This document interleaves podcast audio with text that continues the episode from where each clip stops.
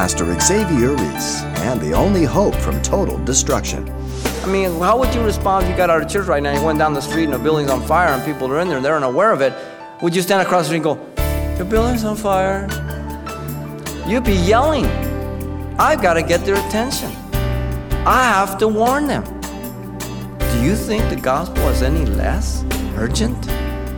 It is not. It is of greater urgency.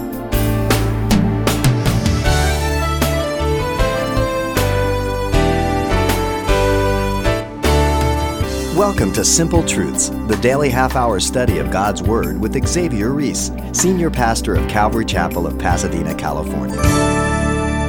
No matter what culture or region you study, religion is a significant part of the history of man. But why is it so hard for man to see the one true God? Today, as he goes back to the book of Isaiah, Pastor Xavier points to the only God who came to serve. It's time to join him for today's Bible study from the book of Isaiah. It's appropriately titled The Servant of the Lord. The prophet Isaiah provides for us a sneak preview of the Messiah to come through a threefold lens. The character of his person is given to us in verse 1 through 4. The character of his mission in verse 5 through 9. And the character of his praise in verse 10 through 12. He begins with the character of his person in the first four verses. Notice first in verse 1, he is the obedient Son of God. The Father identifies the obedient Son of God by the title, My Servant. Notice the command is to behold my servant, whom I uphold. The implication is an admiration of God, his coming servant, instead of the dead idols. He has just talked the previous chapter about idols. He says, Don't look at idols, look at me. They cannot deliver you, I can deliver you. Don't trust in them, trust in me. The indication is the source of the Messiah's strength. I will uphold him. Here you see the oneness of the Father and the Son in the plan of redemption. The Son being obedient and submission, the Father being the one standing behind the plan. But notice, secondly, that He is the perfect man. Verse 2 and 3. He will not cry out, nor raise his voice, nor cause his voice to be heard in the street. He would not promote himself like men usually do. For often Jesus says, Tell no one who healed you. They wanted to grab him, make him king, he'd walk away. Notice a bruised reed he would not break, and a smoking flax he would not quench. He would be gentle and caring shepherd with the most frail person ready to be broken typified by the bruised reed. A reed is, is a dried brush like that in the Nile that was very abundant. And, you know, like a leaf, you go by a tree and it's kind of, the twig's kind of broken off. That's what it's talking about. Well, he would not just come by and say, oh, you wimp, break it. He's a, so tender and so caring as a shepherd that he would mend it. He would care for it. He could, he could restore. He's compassionate. He will be a source of hope and strength for the person who has no hope ready to give it up, typified by the smoking wick here, ready to be put out and snuffed out by a person. Rather, he would ignite it to give it life. Now, notice thirdly, when you get to the end of verse 3 and 4, that he is God incarnate. He is constantly referred to by Isaiah as the Holy One of Israel. The phrase appears 20 times in the first 41 chapters, 12 times after that chapter to the end. It is the key phrase, Isaiah. It's only found two or three other times in the rest of the scripture. Notice, till he has established justice on the earth. How? By dying the most horrible death on the cross, being a ransom for sin, and saying, It is finished. Why? Because Mark 10 45 says he came to serve and not to be served, and give his life a ransom for many by resurrecting from the dead.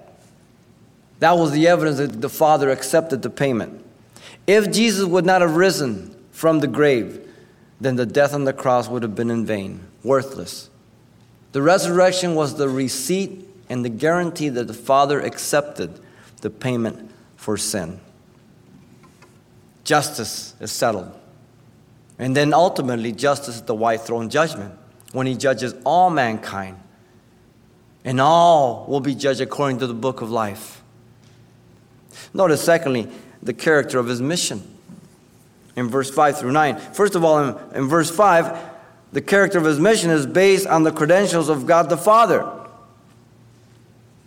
The declaration is by Elohim Jehovah, the creator and personal God of the Jews, who is the supreme authority. They asked Jesus, By what authority do you do this? We always want to find out, well, by what right? Who told you I can't do this? Who, who says that? God says, Listen up. I am the source behind it, I am the authority. It's based on my authority. Who are you? I'm the creator. Oh, okay. You ever get caught somewhere, or maybe you're in a house or you're renting or something, you've never met the landlord, and all of a sudden you're painting, and then some, and the, and the guy just walks in, and you go, Yeah, can I help you? And the guy goes, Yeah, I'm the owner. Oh, oh hi, how you doing? Once you find out who he is, the tone changes, right? the ability to do what he has declared is substantiated by his credentials. Credentials are very important. If you've done any kind of building or any construction, and if you haven't asked for credentials, I'm sure you've paid a price. you want to make sure people are able to do the job. Here's his credentials. He created the heavens and stretched them out. He spread forth the earth that is, and all that comes from it. He gave breath to the people in it and the spirit to those who walk in it. How's that for an opening line at the interview? Oh, you'll do. That's great. But notice, secondly, verse 6 and 7 is, is based on a new covenant, the character of his mission. A new covenant. God the Father called the Son in righteousness, and he would hold his hand. Righteousness refers to the holiness regarding God and man. Righteousness was satisfied at the cross as the Father strengthened the Son to be the Lamb of God. He was making us right with him. Righteousness. You and I don't have it. It's imputed to us by grace and faith. And the Father looks upon us as he sees his Son. And then, because we are his children, then righteousness can also be imparted through us as we depend on the Spirit of God to do it for us. But we stand on the righteousness of Jesus Christ. Very clear in the New Testament. Notice still in verse 6 that God would keep the Son and give him as a covenant to the people. The Father glorified the Son after the cross, as we said, through the resurrection. Oh my God, my God, why hast thou forsaken me for a time, in a way, in a manner that you and I cannot understand? God the Father turned his back on the Son, and the Son was separated from the Father for a set time. I don't know how that can be, but it's very, very clear that it happened. For you for me. And he paid the price of all sin. And as the payment was made, he was one with the Father again. The new covenant was that of his body and blood. He told his disciples, This is my body broken for you. This is the blood of the New Testament shed for the remission of sins. No longer the IOUs of animals, bulls, and goats. They can never make a person perfect, the author of the Hebrews says. Jesus said, this is the new covenant versus the old covenant, the Old Testament law. In fact, God the Father would give him as a light to the Gentiles, here he says, very straightforward. And the Lord Jesus clearly proclaimed this in the synagogue of Nazareth in Luke 4 18 through 19. And when we get to Isaiah 61 1, we'll, he quotes that right there. And he spoke about how God was going to go to the Gentiles. And he spoke about how God had, had gone to the Gentiles in the Old Testament. And that's why they got upset. Not that he said he was the Messiah, the fulfillment. Read that passage. When he started saying, and you know, the, that God had to go outside of Israel to, to the widow and, and all that because there was no faith in Israel. And they got upset. That's why they got upset.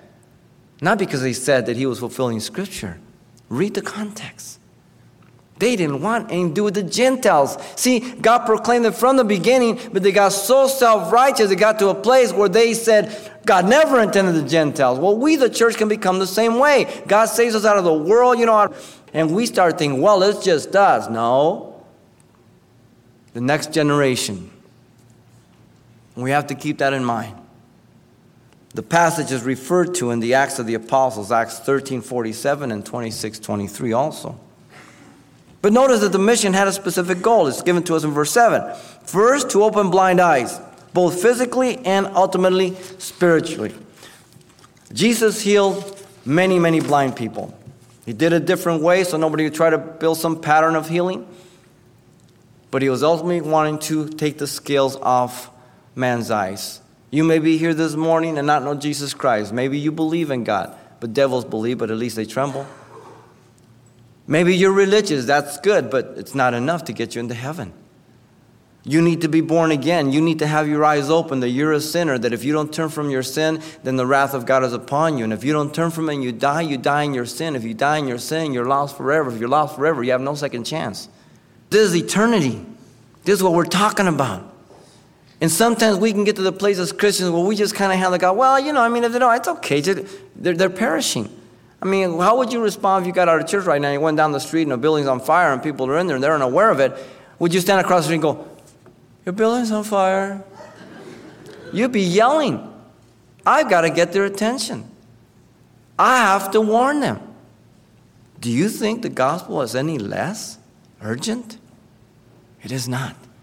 It is of greater urgency. As I told you one time, you know, I've, I've, been the chaplain of the fire department and, um, police department for about 14 years, and I do sometimes some of those graduation things. They have, you know, you got to do bless this, that. So I go and, and you don't say a lot, but you know, it's just a prayer and that. So I'm always going, Lord, what do I say? And one, time they were going on and on. You know, if you're a fireman, you understand where I'm coming. You know, you're wrote together, and you know, here we are, we're a family, and they're saying, you know, the fire prevention business, this and that, boom, boom. They're going on and on. I'm going, Lord, give me some. So I get out there and I go, you know, you find, might find it hard to believe, but I'm also in the fire prevention business.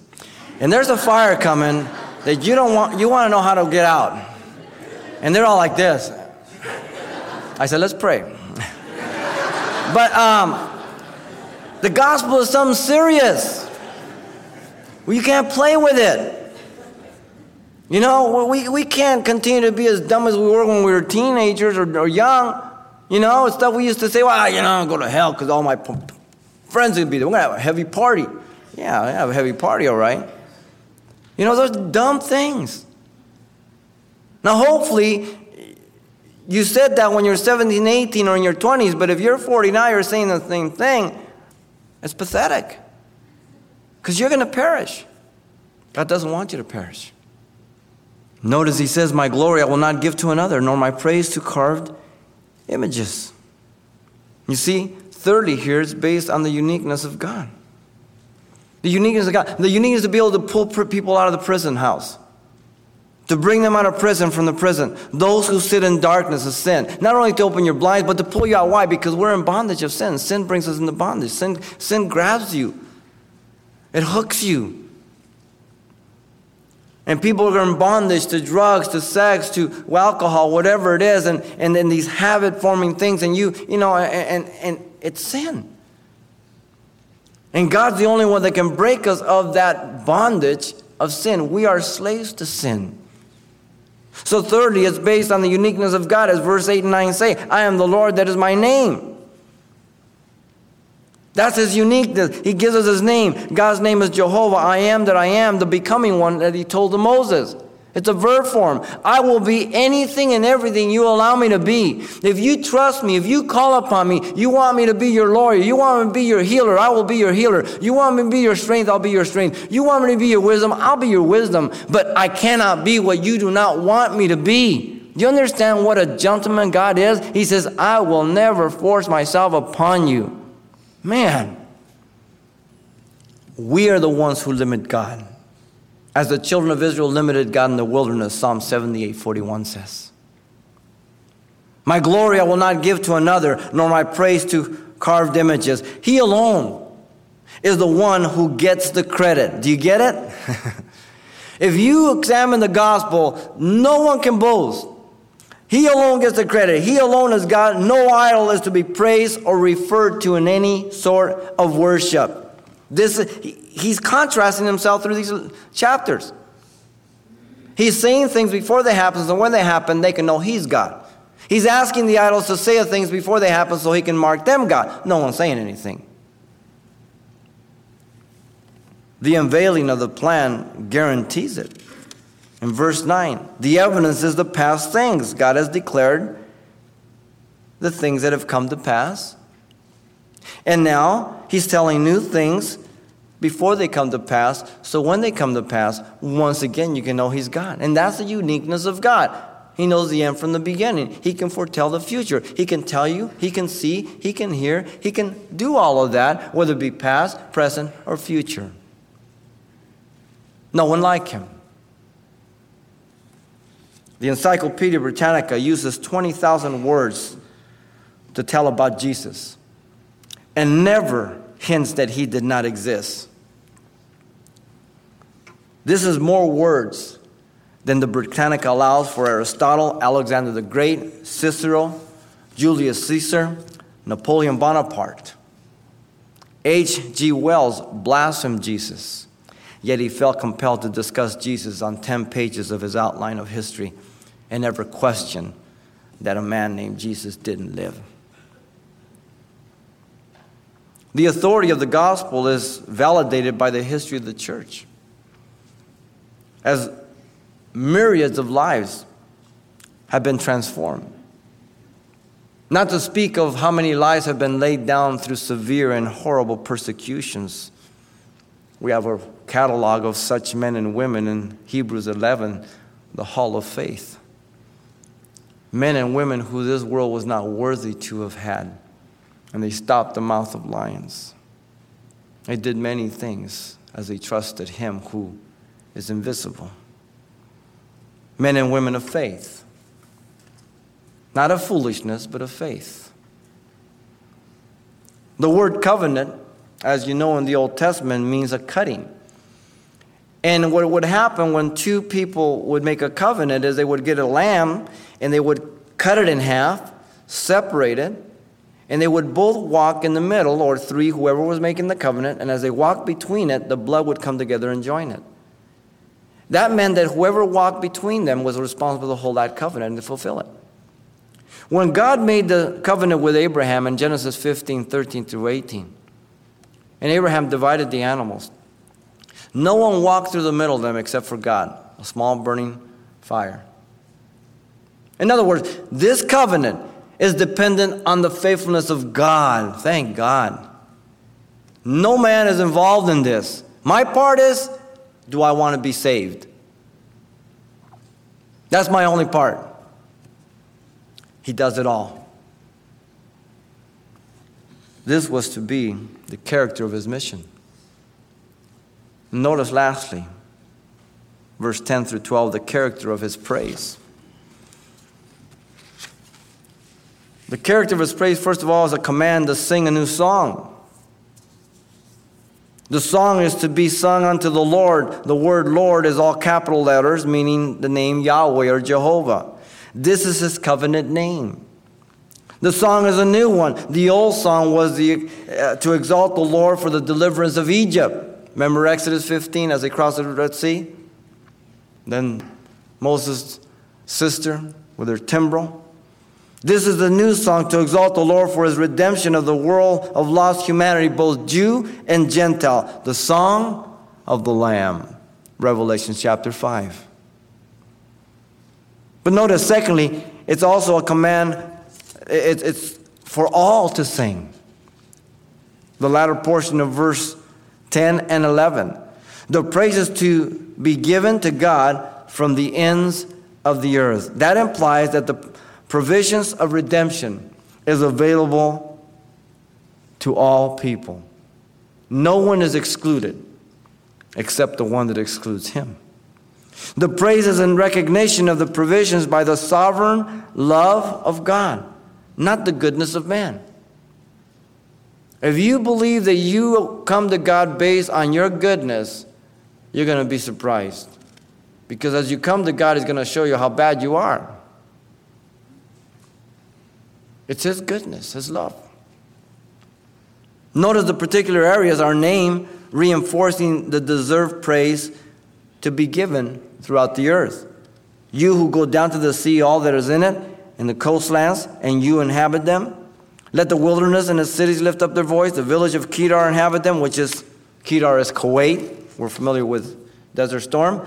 Let the inhabitants of Selah sing, that's Petra on the Jordan side. Why are they supposed to sing? Why is it forever? Listen, the song is one of victory. Let them shout from the top of the mountain. The song of praise here is of the greatest importance that man is to run to the highest mountaintop and proclaim it. The song of praise is of the greatest importance for the salvation of man. You don't be quiet about that. I hope you, as a Christian, never get to the place where you kind of just very lackadaisical, very indifferent about the gospel. I hope that every person you see and you come across in your life, when you are talking with them, is that you're praying that you, that you be sensitive for God to open that door for you to bring it across somehow to find out if they know Jesus or not. Because they're perishing. I'm not talking about being forceful. I'm not talking about being arrogant. I'm not talking about being obnoxious. I'm talking about being sensitive to God opening those doors. The good news is not to be ashamed, but shouted from the very top of the mountains never ashamed of the gospel. Notice thirdly, verse 12 a command to give glory to the Lord. The character of his praise is a command to give glory to God. The imperative is to give glory to who? The Lord. The reason is obvious from the initial proclamation. God the Father was going to send his only Son to redeem the world. God was going to accept the substitution of his Son's death for all sinners. God was able to do it in such a way that he would never violate his own holiness. God would make Jew and Gentile one in Christ. Ephesians 2 says that. You who were once strangers from the covenant of promise, without Christ, without hope in the world, now you're one. He has broken down the middle wall of partition. Notice the imperative is to declare his praise also adoration and thanksgiving, public and private, corporate and individual. That we think and say, Lord, thank you. Do you ever sit around your house or just contemplate as you're driving and you say, Lord, you're so, thank you for saving me. Thank you for just being so good to me. For blessing, for just using, for just, I mean, just in awe of what God has done. Luther called John 3:16 the heart of the Bible, the gospel in miniature. It is so simple a child can understand it. It is yet it is condensed and deep and marvelous truths of redemption into these few pungent words. And listen to what he says. God, the greatest lover, so loved the greatest degree, the world, the greatest number, that he gave the greatest act, his only begotten Son, the greatest gift, that whosoever, the greatest invitation, believeth the greatest simplicity, in him the greatest person, should not perish the greatest deliverance, but the greatest difference, have the greatest certainty, everlasting life, the greatest possession. Now, you think you have a shabby message for mankind?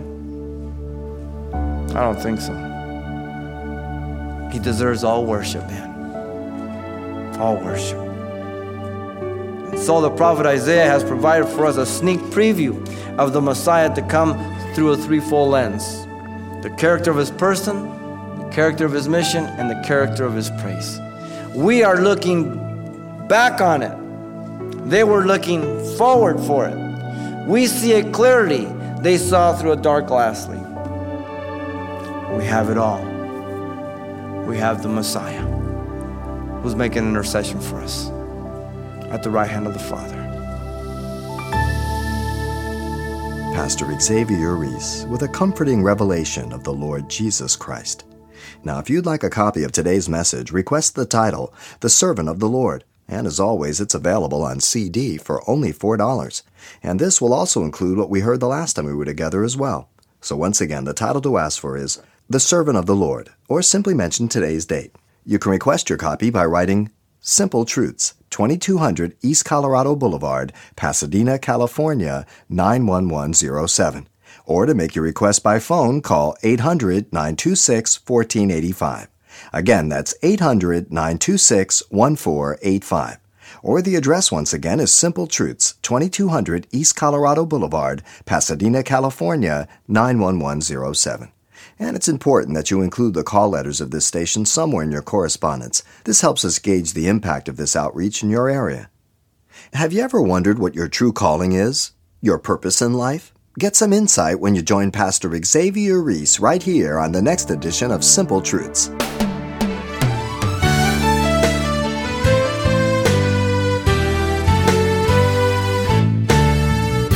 Simple Truths with Pastor Xavier Reese, a daily half hour broadcast, is a radio ministry of Calvary Chapel of Pasadena, California. www.calvarychapelpasadena.com.